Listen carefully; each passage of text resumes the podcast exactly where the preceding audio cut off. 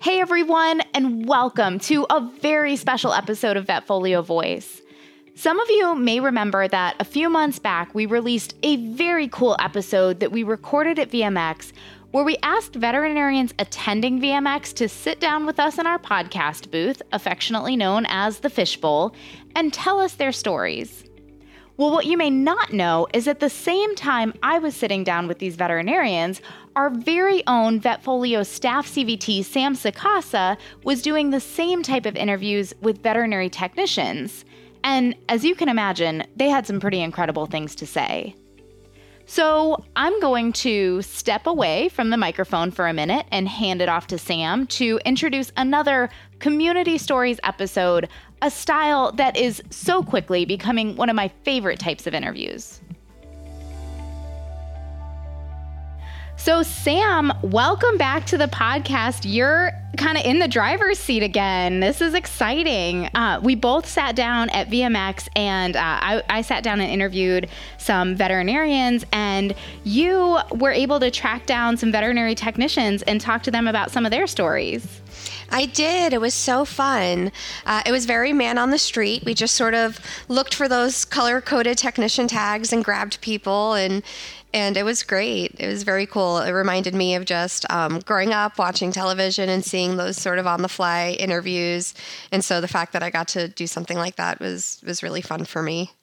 Absolutely. I love a lot of the responses that we got because when you have this like you said man on the street style interview and you know people they don't know that you're going to even stop them let alone what the question's going to be i feel like we get some really genuine answers that um, I don't know. I, I, felt like, at least with my experience doing this, it really made me reflect on my own experiences as a veterinarian. I agree. And I think genuine is a really great way to describe it because, um, yes, you don't have a lot of time to prepare. Maybe it didn't sound, you know, as perfect as a person may have wanted it to, but you do get really what's the first thing that comes to your mind. And you, you get these answers that I found to be really relatable. I'm like, yes, I totally get that. I feel that way too. Or, you know, maybe if it was something like, I didn't really, you know, like I don't like dentistry, and a lot of people do. I know you're a big fan. Um, that I'm like, okay, I don't get that, but I know a lot of people that do. So yeah, I just found it really relatable and fun, and I loved hearing everybody, you know, get to be candid for a moment. Wonderful. Well, what do you think? Should we go ahead and meet everybody? Let's do it. Let's meet my, my panel of technicians. My name is Amanda. And where are you from, Amanda? I'm from Indiana, Indianapolis, Indiana. Oh, and what yeah. do you do there? Um, I work as a, our just registered veterinary technician in an emergency hospital. So, what's your name? My name is Michaela Alba. And where are you from, Michaela? I'm from Tampa, Florida. And what do you do there? So, I am a senior veterinary technician at Caramel Hospital, but I also do academics at a local high school called Tampa Bay Tech High School in their vet assisting program. Oh, that's awesome. I always say that education is a great work field for veterinary technicians. Oh, absolutely love it. So, what's your name? Brittany. And where are you from, Brittany? Uh, Gainesville. Work at the University of Florida. What do you do there? I work in the emergency department. My name's Jessie. And where are you from? I'm from Orlando, Florida. And what do you do in Orlando? I'm a vet tech. Emily Godlinski. Um, I am actually a nurse tech student, um, so I dabble in a little bit of everything and do my schoolwork on the side. Jessica, Jessica Boone, uh, veterinary technician. So just in regular general practice right now, where private practice. Best part is going into dental surgery. Well, look at that. Fellow Tampa resident, just like you, and then a Gainesville resident up here. Um, I will admit, after I listened to your interview, I went up and looked if I knew this this Brittany individual from the University of Florida. And unfortunately, we have not crossed paths, but I thought that was really interesting that there was somebody that you were talking to that was from Tampa, like you, and somebody from Gainesville, like me. Yep. And I actually knew the person from Tampa. Her and I. What? Yes. She um, externed where at the shelter I used to work at for years. Um, and we kind of have the same circle of friends. So it's just funny. I feel like VMX is just a small world. I always see tons yeah. of people I know. But the fact that we actually found her to interview, I just thought was so fun. No kidding. Like you said, VMX is a small world. And then, I mean, veterinary medicine in general is a small world. That's awesome really that is. you found somebody where you'd crossed paths before. Yeah. One of the first questions I asked them was actually about self care because that is just something I'm a huge proponent of. and I got some really great responses. Ooh, that is a good one. So I am into fitness. Definitely running. Yeah. Running, um, kind of CrossFit training, but if I don't like get like at least like some little bit of like work or exercise in, like I could feel myself starting to get agitated weird. So I definitely have that. How do you practice self care? Uh, not. I don't do the best at this, uh, but generally it's doing things outside, uh, whether it be with my animals or paddleboarding, scuba diving, anything that gets me out and about and moving is generally my thing. How do you practice self care? Yeah, I work full time. I do have two kids, and so it's constant, constant. So I try to take time to like just take time by myself. Like I know I've done massages and like just you know you know get away for a, a few minutes. I loved hearing their answers. I was actually a little jealous of the one who likes to run and if she goes a few days without running, misses it. I wish that I felt that way about running. I don't, but I I, hear you. but I did find a lot of what they said really relatable. I think that a lot of you know, veterinary professionals um, do tend to work indoors, right? And we don't get a lot of natural light throughout the day. So, um, the technician who said that she likes to spend time outdoors, I was like, yes, I can see that being a much needed way to have some self care because unless you work at a, you know, at a zoo or something like that, a lot of us are indoors a lot. Yeah, fluorescent lighting isn't really doing much for our uh, vitamin D levels. Exactly. Absolutely.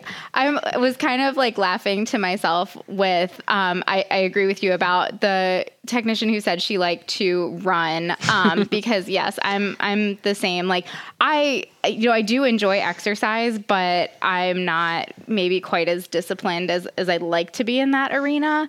I'm always reminded of that scene in How I Met Your Mother where like they all go to the gym in that one episode. And then at the end, they're like, yeah. And if I don't go for a day or two, I miss it. And then it ends and they're like, and we never went to the gym again. And I'm like, that's me. I've had that experience multiple times in my life. Yes, where you just skip a day or two and then you just stop going. yeah. And then you're like, oh, I miss it, except I'm never going back. but I agree. A lot that a lot was there to kind of relate to with um, absolutely like going outside. I love being outside. That is that is absolutely my happy place. And really, I think the one where I was like, yes, I totally get that was um, the the person who said a mom of two kids and working full time. So just whatever couple of minutes she can find here and there to get away. And, you know, it wasn't something specific, it wasn't something really regimented. It was just wherever I can find a couple minutes to myself, I, you know, try to make the most of those. And I was like, yeah, I mm-hmm. can I can relate to that. I can relate that, to that too. You know, I also have kids, and um, and yeah, sometimes I'm like, okay, I'm just going to take a few minutes for me, and like you said, you may not have a plan for it, but um, but this is going to be me time, and Absolutely. yeah, it's important, I think, to sort of have those, I guess, boundaries. And I think that if you talk to your kids about it, that they really get it and want you to have it too. I've noticed that. I had a conversation with my daughter not too long ago where I was like, for me to be, you know, the best mom I can be and, you know, the best person I can be, sometimes I just need to recharge my batteries a little bit. And then I found that she was making it important too. Like, oh, mom, I think you need to recharge your batteries. So I think that um, it's not the easiest thing when you're a mom, but that it's definitely doable. I love that. Just like open conversation with her. That and, and her response to that, like, you know, you're just raising such a considerate person there to say, hey, you know, you're looking a little stressed out. Why don't you take a little bit of time for yourself? And, you know, really recognizing that any any relationship is kind of a give and take and we all have to take a little bit of time for ourselves and and everybody being okay with that. Being okay with that as a mom to take some time for yourself and then like you said talking to your daughter and explaining it so that she she's okay with it and even encouraging of it. That's what a what a great story. I'm so glad you shared that sam. Oh, thank you. Yeah, and I think that that all kids are probably capable of that because um they want that responsibility of like okay i can i can be in charge of something. I can i can kind of handle this. So if mom says that she needs it i'm going to see that she gets it. So i almost feel like um, sometimes kids are even a little better about you know giving that than adults are maybe. So yeah. Kids are me better at a lot of things than adults are. i know. Yes And Sam, I have to ask about your uh, your self care here. Your your background is blurred, so I can't see really well. But every now and again, I feel like you have a Zen garden rake in your hand. oh stop it yes i do I, was like, "Are you Zen gardening while we're while we're podcasting?" i am i do it Oh like my gosh! I do it all the time. For the longest time, my thing when we would have meetings would be Play Doh. Um, but my kids don't play with Play Doh that much anymore. So I got a Zen garden not too long ago. And yeah, that's one of my little, my little keep my hands busy and it helps me relax throughout the day. I love it. It's so smart because yeah, it gives you something to do. With I could see Play-Doh being really helpful too. Yeah, I loved the Play Doh, but maybe one day I'll just buy it for myself. But since it There you hasn't go. been in the house recently, I just kind of moved on to something else. But I am really enjoying my garden. I can bring you five containers where all the colors have been mixed together. Oh, I love mixing the colors. That's I'm not So bothered by kids. that at all. Yeah. So, one of the things that I love about veterinary medicine is, of course, that it's so dynamic. There's so many different things you can do. I think a lot of us have maybe the misconception when we first start, like, okay, I'll probably just end up in a general practice. And then your eyes kind of open to a lot of other opportunities and cool things that you can do. So, one of the things that I asked the technicians was, what part of veterinary medicine do they love and maybe don't love working in? Because I just love hearing how people get to sort of take parts of their personality. Like maybe if you're an adrenaline junkie, you love emergency medicine, or seeing how that translates into their career paths. What type of medicine do you love working in, and what type of medicine do you have no desire to work in? I love doing rooms. So like, I like interacting with the, the owners and like educating them, and I kind of like skin a lot. Um, e like the emergency medicine kind of makes me a little nervous. So Okay. yeah, it tends to stress me out a little bit. So I like I like to stay in the rooms and educate the clients and, and be there for them. Oh, I love that because I feel like a lot of people think that veterinary technicians aren't people people, and I feel like a lot of us are. Yeah, yeah, yeah. Uh, I enjoy emergency medicine. I guess least favorite would probably be like internal medicine things, if that makes sense. Yeah. It does, like nothing too Um, I enjoy because of what I do. I work in the emergency department, so I do see the sickest of the sick, and I think seeing those really ill animals get to go home back to their people is what provides me the most joy. So, I love that. It is Yeah. such a rewarding job. yeah. So emergency is really my jam. I love emergency. I love the fact that you don't know what's going to come running through the door. Um, and then what I wouldn't want to work in is probably um, orthopedics or dentistry. I don't like it at dentistry either. Nope. I can totally. Uh, I understand the reason for it, and there's definitely the people who love it, just not me. So that was there was some definite variation in those answers there. I mean, rooms and skin is very different from emergency medicine, but a couple of votes there for emergency medicine. Yeah, absolutely. That was funny. Um, I like emergency medicine. I, I did a lot of emergency relief, but I will say that emergency technicians, they're super smart. I mean, we're all, you know, of course, intelligent in our own right, but um, but yeah, I'm like, I can't always claim, feel like I can claim like I did emergency medicine because there are just so many scenarios that they're totally prepared for that it's, it's just amazing all the experience that they get over time and um, like the versatility that they have as technicians. I don't know. I think I think if you did emergency medicine, you can say you did emergency medicine. I know when I jumped in, um, so I I worked at um, I worked in general practice for a little while, but honestly, like I. I- My attention was so split between school and what I was doing that I don't feel like I ever really wrapped my head around what I was doing when I first started in general practice. Sure. but then I went into emergency medicine, and that was where I really kind of got my foothold and started to understand medicine and, and realize this is what I wanted to do. For me, being in the ER, it, at least at that point in my in in where I was, which I was working as um, as an assistant at the university, it was all about the doctor that I had on board. So emergency medicine ended up being something that I really loved because I worked under um, Karsten Bant, who was just I he's just still my hero when it comes to emergency medicine. He could keep his cool no matter what came in the door. Um, and then some other, you know, just really fantastic doctors that I was working with. And if I feel like in that capacity, um, you're absolutely right. The technicians that routinely work in emergency medicine will just save your butt because they just know what they're doing and they can jump in and and you know stay calm and and know what to do. But even if you know maybe you're a little bit newer and you don't have all that experience for me, I felt like as long as I had a doctor there who could keep their cool and give instructions matter of factly, I could do the technical work. I just couldn't always anticipate it because I didn't have that experience. So I try to keep that in mind when I'm dealing with emergencies now as the doctor, which it's a little harder to keep your cool as the doctor. I, like at least for me, it is. Um, and but I try to remember that that if I'm working with somebody who maybe can't anticipate all the things that we're going to need because they haven't seen these cases as many times, that if I can keep my cool and I can give directions in a way that doesn't make everybody frantic, we're going to have a lot better chance of success and everybody's going to have a better experience in this scenario. Yeah, I think you make an excellent point um, about how important it is that that person that's sort of leading the charge is cool and collected, and also just about like mentorship in general and how much that yields to um, a veterinary professional being successful in any part of the field, right? Like an emergency where it can be very sink or swim. Like you need people around that are willing to teach you things and debrief with you afterwards. And I'm glad that you had that. That's awesome.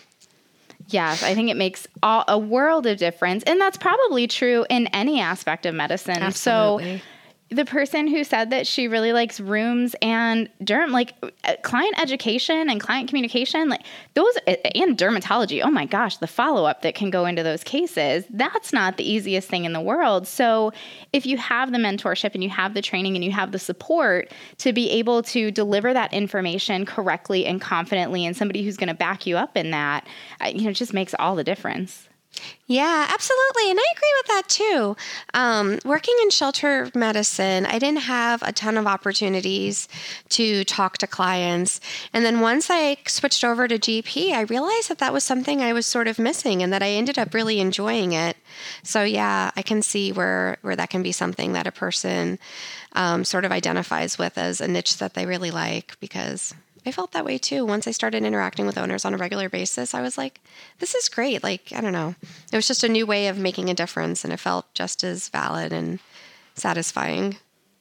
You know, and as we're reflecting here, I think this applies not only to working, you know, maybe working with a, a, certain type of doctor as a technician or or this scenario specifically because it applies as a veterinarian too, where if somebody teaches you how to do something and you don't feel like I'm having to figure this out on my own and maybe I figured it out correctly. I don't know, it worked, but is that really the right thing I'm supposed to be doing? It's a lot more fun when you have that extra layer of confidence. And I'm sure this extends beyond veterinary medicine too. If you have somebody who can, like you said, the, the value of that mentorship, someone who can hold your hand and say, this is how you do it, this is what you need to look for, this is what you need to be aware of, and give you that base level of, of knowledge that you need to continue to learn and do better in that arena, it's, it's going to make it so much more enjoyable and sustainable and something that you want to keep doing. So, speaking of mentoring technicians that are new to the field, I also asked the technicians what advice they would give new technicians, and this is what they had to say. What advice would you give a technician entering the field? I would recommend entering in general practice.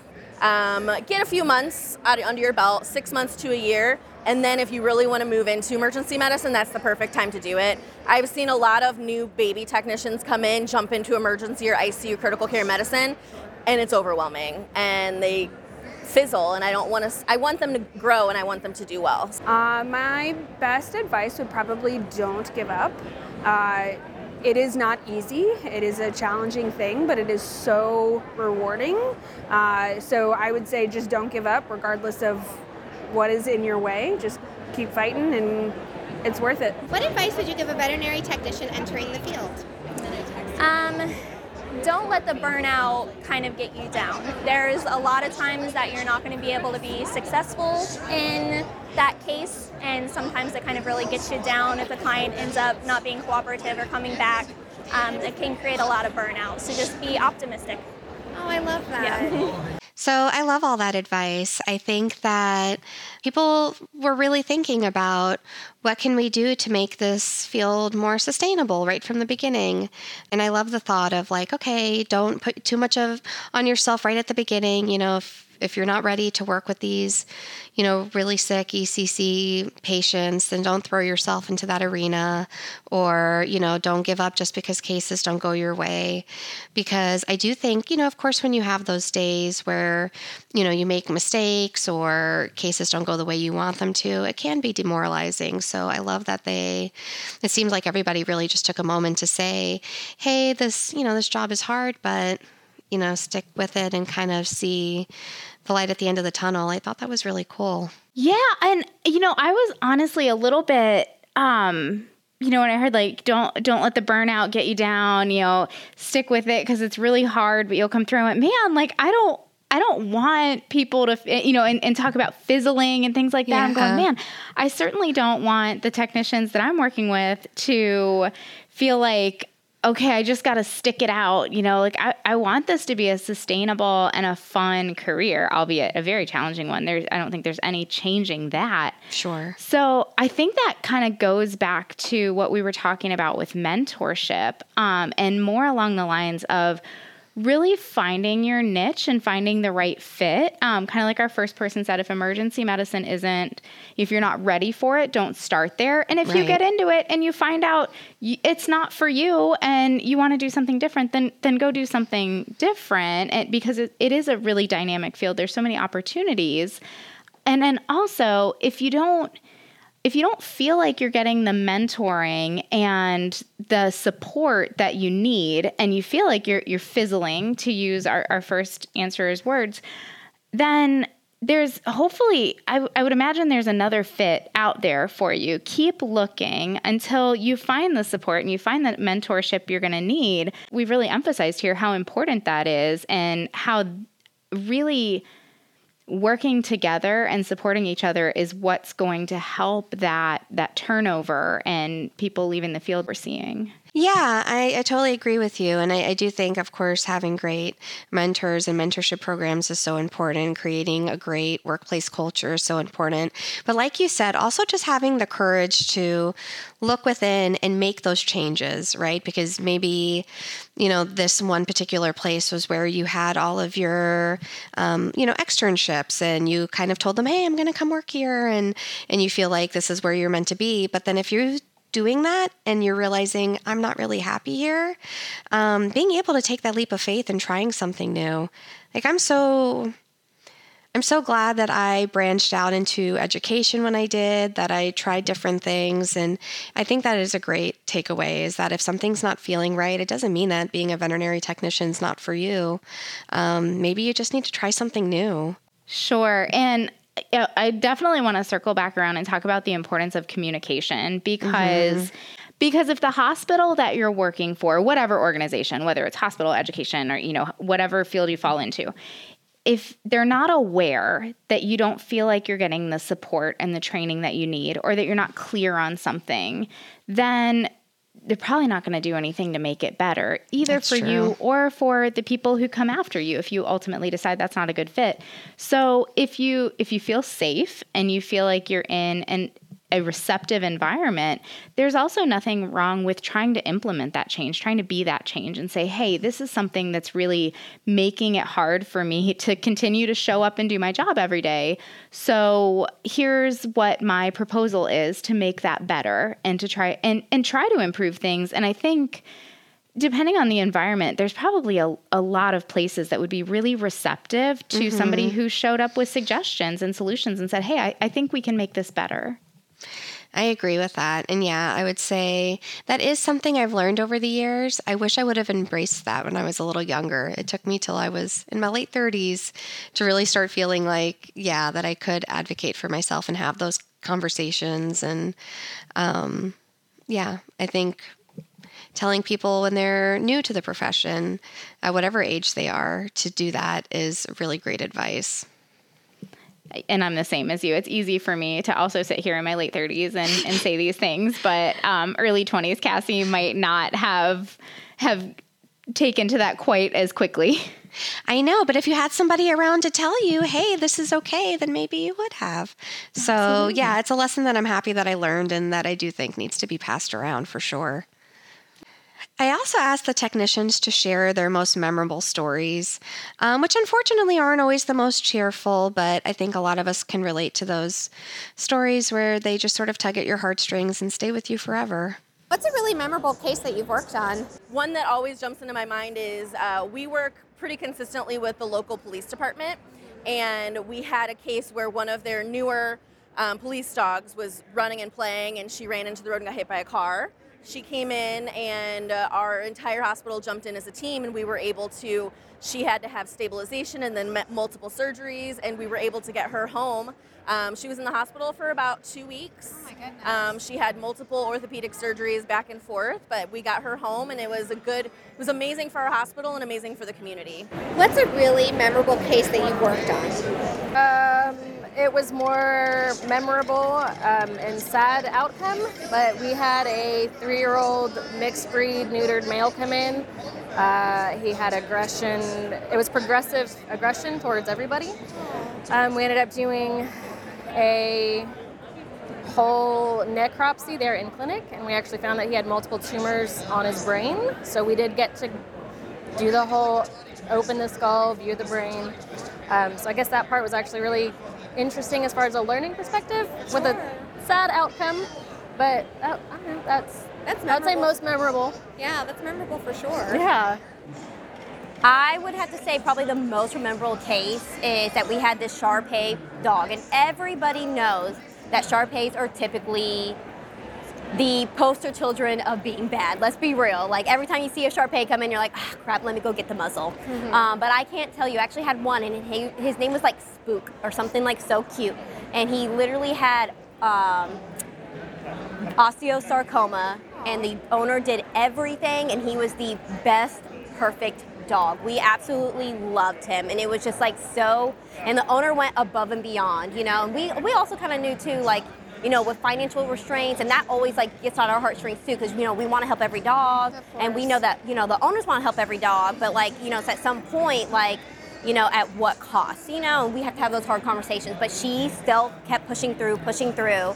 And the poor, like the dog, literally, its quality of life was even more than like the oncologist said. Like it was just like above and beyond, and he was like the perfect like patient that we ever had. Oh, so oh, he like that. is still like in my heart, and I just love him so much. You always remember. I know. Oh, awesome yes. Story. He actually popped up on my like Snapchat story, and I was like, oh, spook. Well, Sam, what's one of your most memorable cases? So um, I know I've mentioned this one to you before, but Bella, who was a dog that was that she came to the shelter because of an abuse investigation, and she was in really rough shape. She had second to third degree burns like all throughout her left side of her body, and um, she was such a good girl. And we decided to take a chance and really just try to save her and mitigate her pain and we figured it out and um, and she ended up going to a wonderful home and flourishing and that was a case that will always stick with me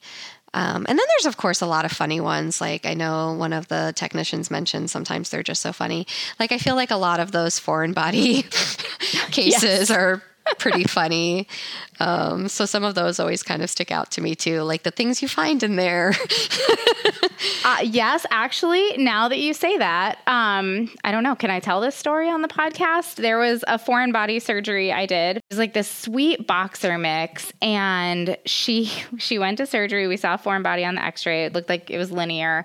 Um, so we went in, we cut her. Sure enough, we found it in the small intestine and took it out. And this owner, she was just the sweetest. She was you know, we were probably about the same age and she was really down to earth, took great care of her dogs. We had wonderful conversations. So that phone call afterwards was really funny where I called her and I was like, So, like these black lacy Victoria's Secret underpants. And I was like, they're real cute, not as much anymore. And she's like, oh my gosh, I was missing those. I'm like, well, I found them. And she's like, okay, you can throw them away. I'm like, okay, that's a good idea. And that talk did great afterwards. But yeah, we always had this like funny story to relate to. So, yes, dogs can be knuckleheads, but we all love them. So, another question that I asked my technicians was whether or not they were cat or dog people, because even though I think all of us love both cats and dogs, I think if we're really honest with ourselves, we do have a favorite, and this is what they had to say. Cat or dog person? Oh, if I had to pick, it would be dog. Okay, why? I can cuddle with them a little bit more. My cats are more of a, they'll cuddle me on their own time. And Cat or dog person? Uh, dog mostly. Cats are a lot more difficult to handle in a practice. They can be for sure. Cat or dog person? Gut tells me I'm a cat person. I'm a cat person too. I love both. Yes. I think it's I I have both cats and dogs, but I don't have to worry about my cats as much when I go out of town. Yeah, I know that's nice. Yeah. So I'm more of a dog person. My husband's the cat person. Okay. Uh, so I do have a dog and a cat. Okay, so I think there were a little more dog people, but it seemed like it was it was pretty evenly split. Um, I'm personally a cat person. I come from a long line of crazy cat ladies. so I think I was just raised into being a cat person. I love their little primal natures and watching them sort of I don't know. Dogs are very human like and I like that cats are just they remind me of just a wild cat and I love it. They're aliens. They're aliens, is what they are. Yes, and they are the most advanced species on the planet. I know I've said this before. Like, what other animal just moves in and just like shows up and is like, "I'm moving in." We're like, "Okay, what kind of food do you like?" And and go get them a litter box and a bed, and we're like, "I guess you live here now." It's it's amazing. So, the last question that I asked the technicians was where do they feel like they really excel in the field? Because I just think it's really important to pat yourself on the back sometimes, and I wanted to give them all the opportunity to do that.